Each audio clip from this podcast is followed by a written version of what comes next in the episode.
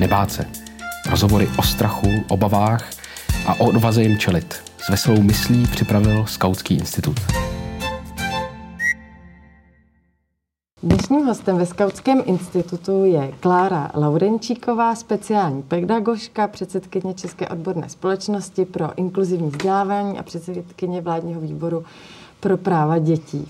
Dobrý den. Dobrý den, díky za pozvání.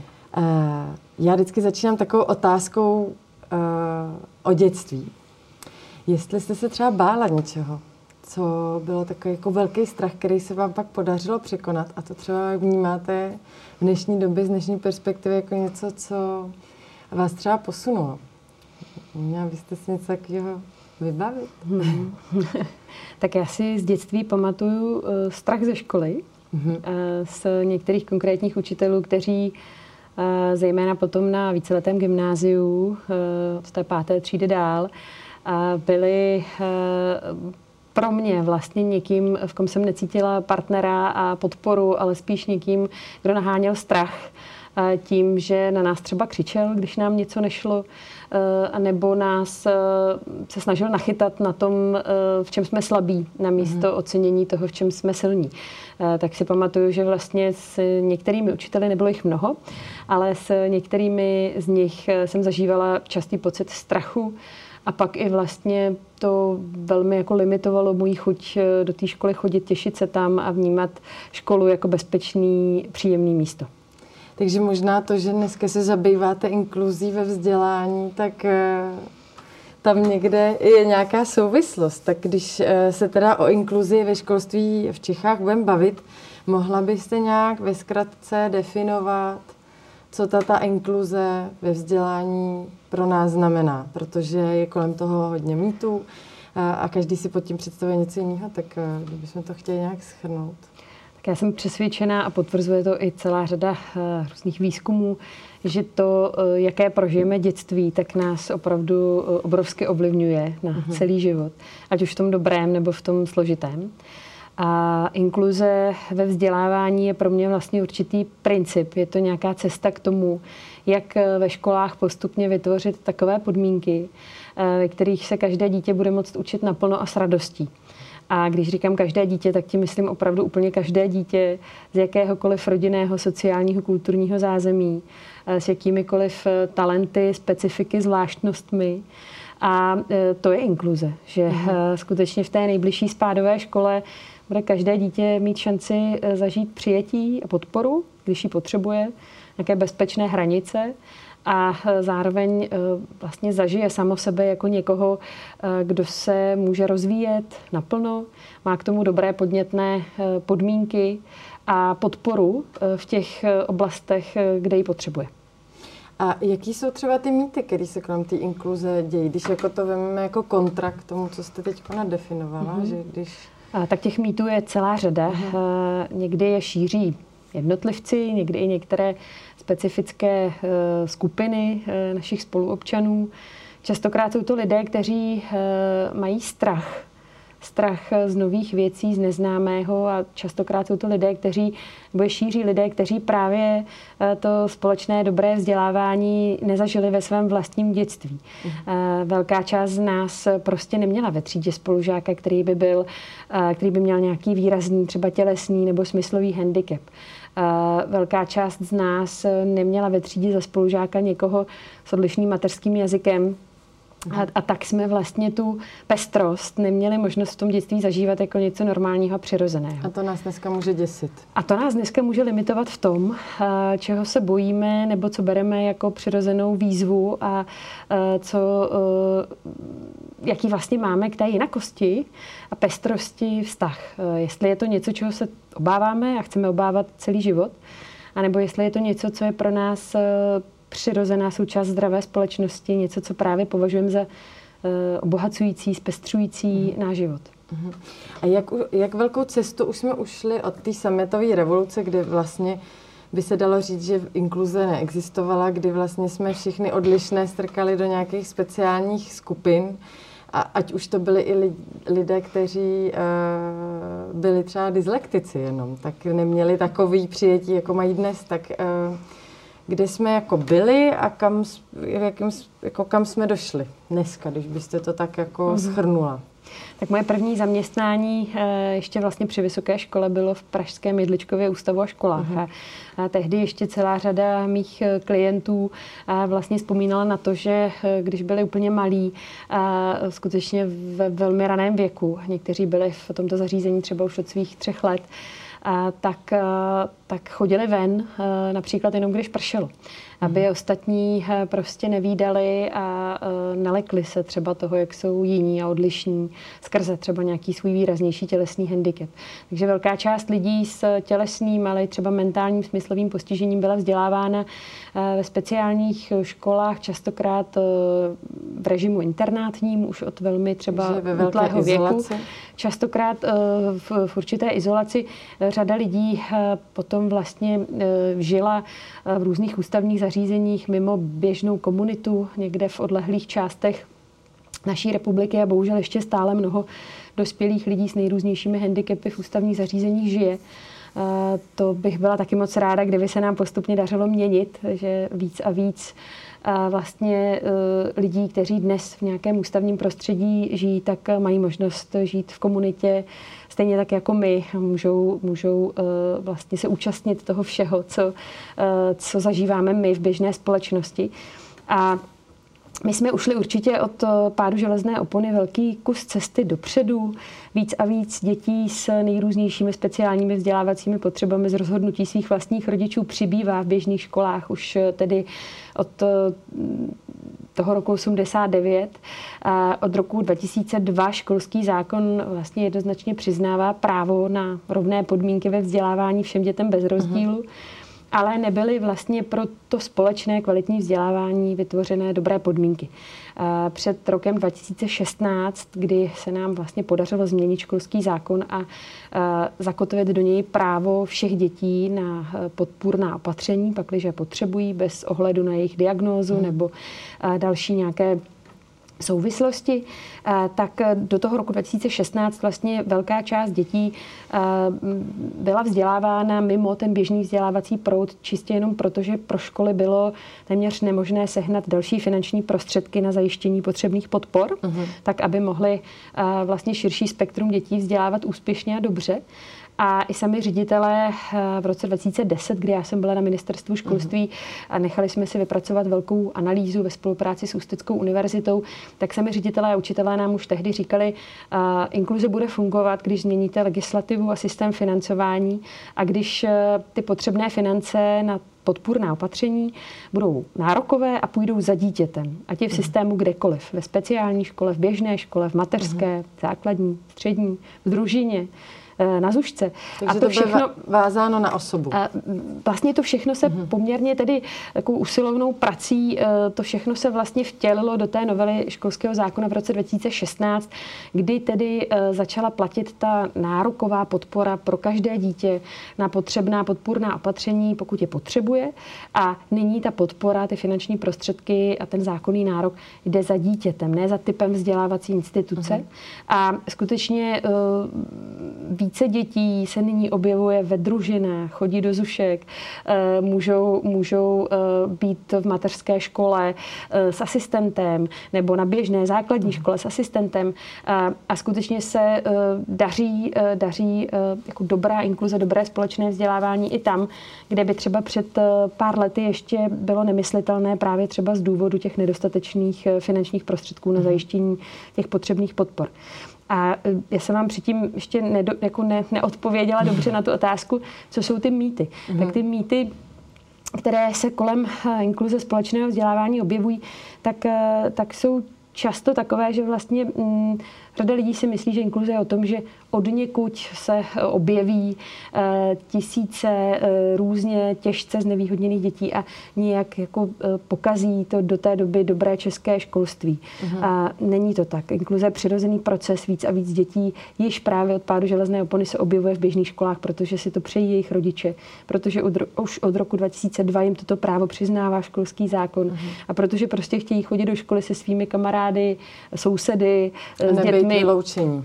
S dětmi, které znají z dětských hřišť a pískovišť od toho raného věku a nechtějí prostě jezdit někam daleko za město do jiného města nebo nedej bože eh, muset od 6 let pít celý týden na internátě, protože žádná škola v okolí eh, není schopná nebo ochotná eh, vlastně nastavit potřebnou podporu uh-huh. pro dítě třeba s tělesným, smyslovým nebo jiným handicapem. A jaké jsou ty, um, jako ty nejčastější obavy, které ty mm-hmm. odpůrci vlastně vůči té inkluzi uh, jako staví? Tak ty nejčastější obavy právě častokrát pramení z těch dezinformací, z těch mm-hmm. mýtů.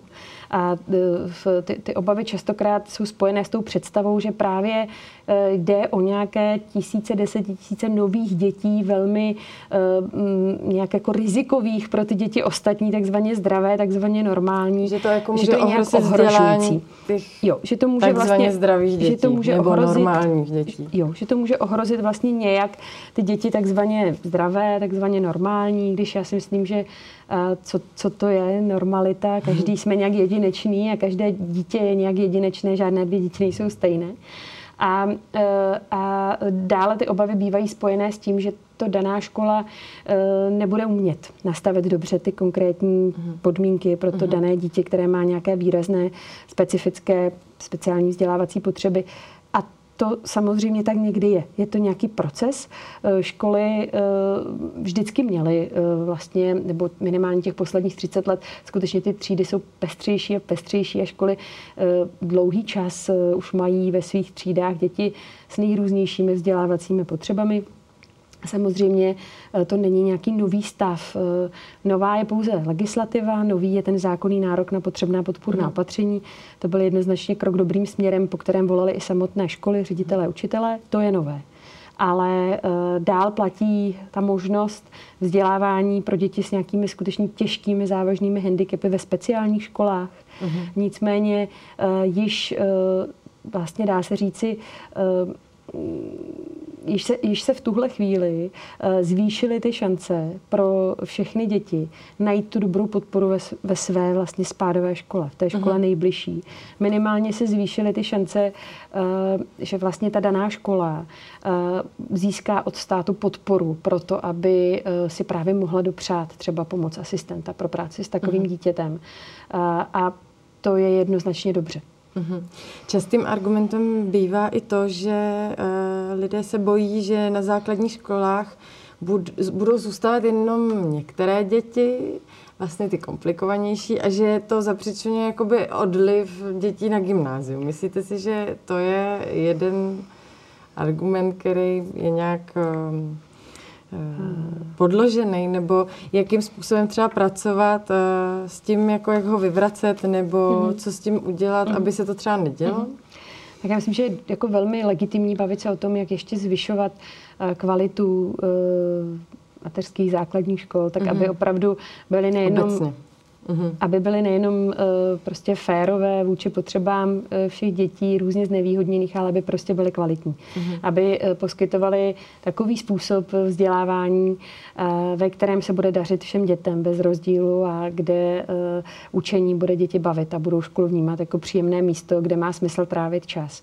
Takže myslím, že i celé téma víceletých gymnází eh, velmi souvisí s kvalitou základní školy a s tím, že je skutečně důležité o ní více pečovat, více ji mhm. rozvíjet, mm. což je o eh, lepší podpoře ředitelů, managementu škol, o lepší metodické podpoře učitelů. Je to i o zlepšování podmínek, v kterých ředitelé a učitelé pracují, mm. o snižování administrativní zátěže o lepším hodnocení práce učitelů, asistentů a o dostupnosti takových podpor, jako je třeba supervize, mentoring nebo další návazné zdravotní, sociální služby, eh, tam, kde školy potřebují pomoc zvenku, právě třeba při práci s dětmi, eh, které mají nějaké eh, speciální vzdělávací potřeby a potřebují nějakou multidisciplinární intervenci. Uh-huh. A proč uh, je inkluze ve vzdělání pro celý český vzdělávací systém stále jako náročným krokem? Protože častým argumentem bývá, že na to nejsme připraveni, uh-huh. jako kapacitně třeba. Uh, no já se vlastně ptám, na co nejsme připraveni. No, uh, inkluze je o tom, že se opravdu snažíme, aby školy uměly pracovat nejenom s těmi dětmi, které jsou snadné, ale se všemi dětmi.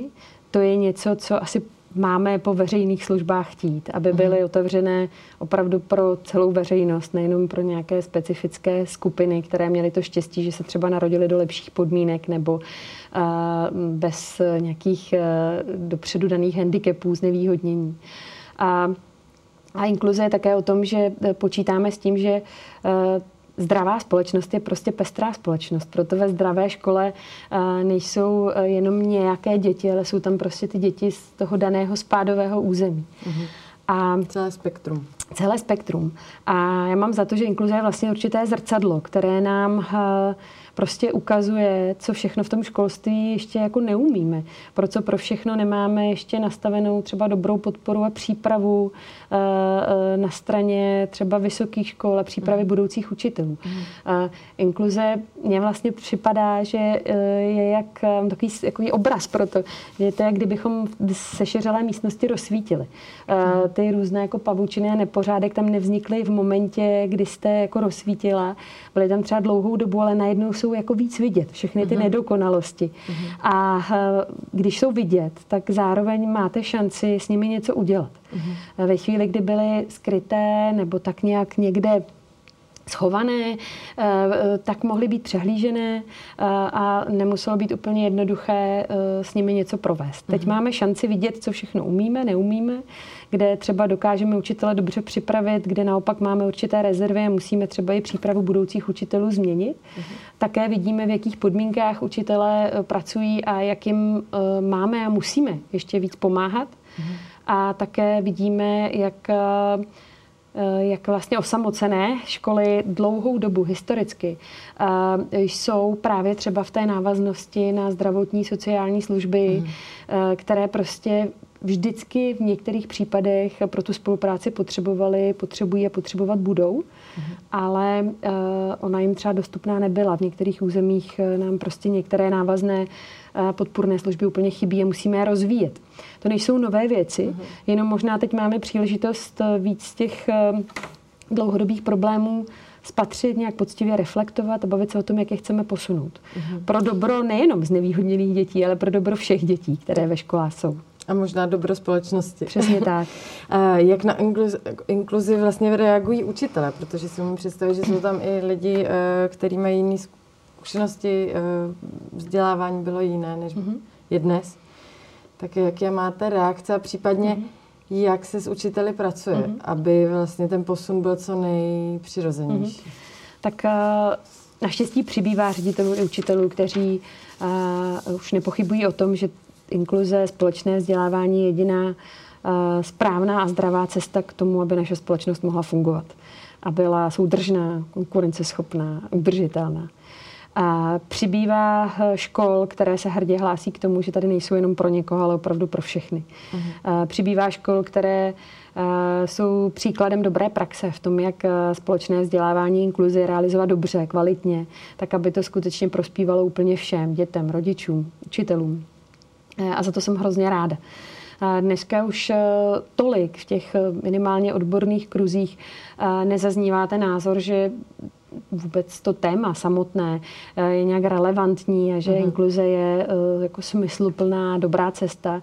Uh-huh. Už se spíše bavíme o tom, jak, jak ještě lépe inkluzi realizovat, naplňovat v praxi, jak ještě více zlepšit podmínky pro práci učitelů, uh-huh. managementu škol, poradenských pracovníků. A co se týká té široké veřejnosti, tak tam to téma inkluze pořád ještě to společnost určitým způsobem uh, dá se říct, eh, polarizuje možná až někdy. A, avšak častokrát vidíme, že ti, kteří eh, se proti třeba inkluzi vymezují, tak eh, ještě stále to své přesvědčení staví právě na velmi jako mylných konceptech. Možná ten strach je právě Které rozděrují. právě častokrát vychází třeba i z informací, které se cíleně objevovaly v bulvárních médiích a vlastně cíleně celé to téma posouvaly do nějaké černobílé optiky a zkratky. Mm-hmm. Právě třeba, jakože inkluze je o tom, že mm, vlastně zaniknou speciální školy a všechny děti budou násilně teď nějak převáděny do běžných škol, což není vůbec pravda. To byla mhm. boha pustá lži a manipulace veřejností, která samozřejmě pro řadu e, rodin, rodičů dětí třeba s, s různými handicapy měly jako velmi negativní důsledky.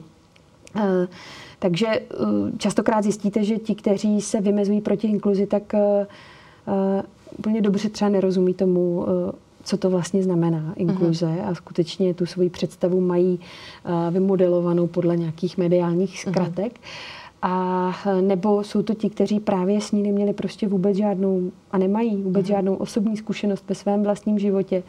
A častokrát to bývají lidé, kteří se bojí i jiných um, nebo negativně reagují i na jiná, e, třeba celospolečenská témata, uh-huh. jako je třeba vůbec pomoc potřebným skupinám, uh-huh. ať už jde o lidé na, lidi na ulici, ať už jde o pomoc lidem, kteří prchají ze svých zemí a hledají pomoc a útočiště. Takže ten strach z jinakosti tam je, je, nějaký, vlastně je nějaký společný průsečík, eh, eh, častokrát u těch, kteří se vymezují i proti inkluzi a prostě jsou určitými zastánci starých pořádků toho, jak systémy fungovaly a cítí se bezpečně prostě v nějaké své přehledné až skoro bublině, řekla bych.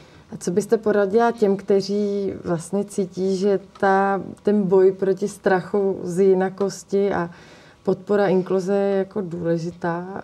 Um, co můžeme dělat my eh, v kontextu inkluze? Ať už jsme děti, ať už jsme rodiče nebo učitelé? Co? Tak já myslím, že eh, my všichni můžeme a máme pomáhat tak, že mm, ukazujeme, že se právě třeba té jinakosti sami nebojíme, že jsme ochotni pomáhat někomu, kdo je jiný než my a měl třeba v životě mít štěstí než my, narodil se třeba do nějakých složitějších podmínek nebo uh, má nějaký handicap zdravotní jiný. Uh, můžeme uh, pomáhat měnit ten postoj veřejnosti, aby byl víc vstřícný a respektující tím, že sami jsme víc vstřícní a respektující a říkáme třeba nahlas uh, v různých debatách, eh, co si myslíme a že jsme ochotní a schopní se postavit za nějaké mm, hodnoty, i když to třeba můžeme trochu schytat v nějakých eh, minimálně třeba internetových diskuzích a nemusí to být úplně příjemné. Mm. Myslím si, že také má smysl ukazovat ty příklady dobré praxe. Tam, kde už se to daří, mm. tam, kde už je prošlapaná cesta a ti lidé samotní, kteří ušli, můžou vlastně pozdílet zkušenosti, Jasně, jak to zvládli, mm-hmm. s mhm. čím se prali, co jim pomohlo, proč eh, to má smysl se na tu cestu vůbec vydat, co na ní zažívají, co je uh, ta přidaná hodnota, kterou jim třeba to společné vzdělávání přineslo, ať už jako dětem, nebo učitelům, nebo ředitelům, mm-hmm. nebo rodičům.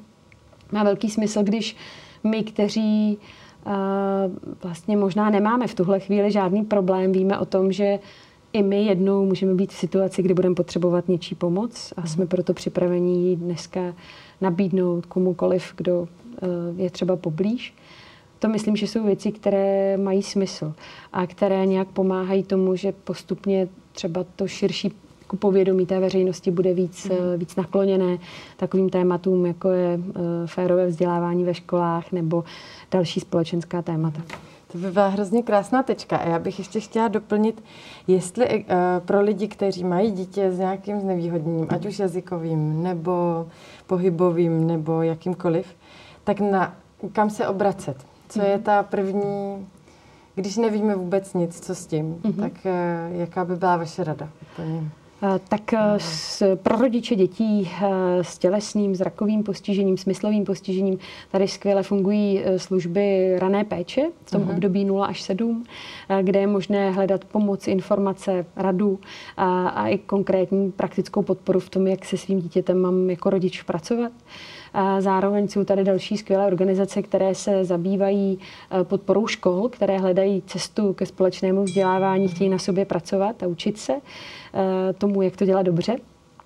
A ať už je to Česká odborná společnost pro inkluzivní vzdělávání Rytmus, META, která pomáhá dětem uh-huh. s mhm. odlišným mateřským jazykem, Nová škola, která pomáhá asistentům pedagoga, sociálně znevýhodněným dětem, Člověk v tísni, celá řada dalších organizací.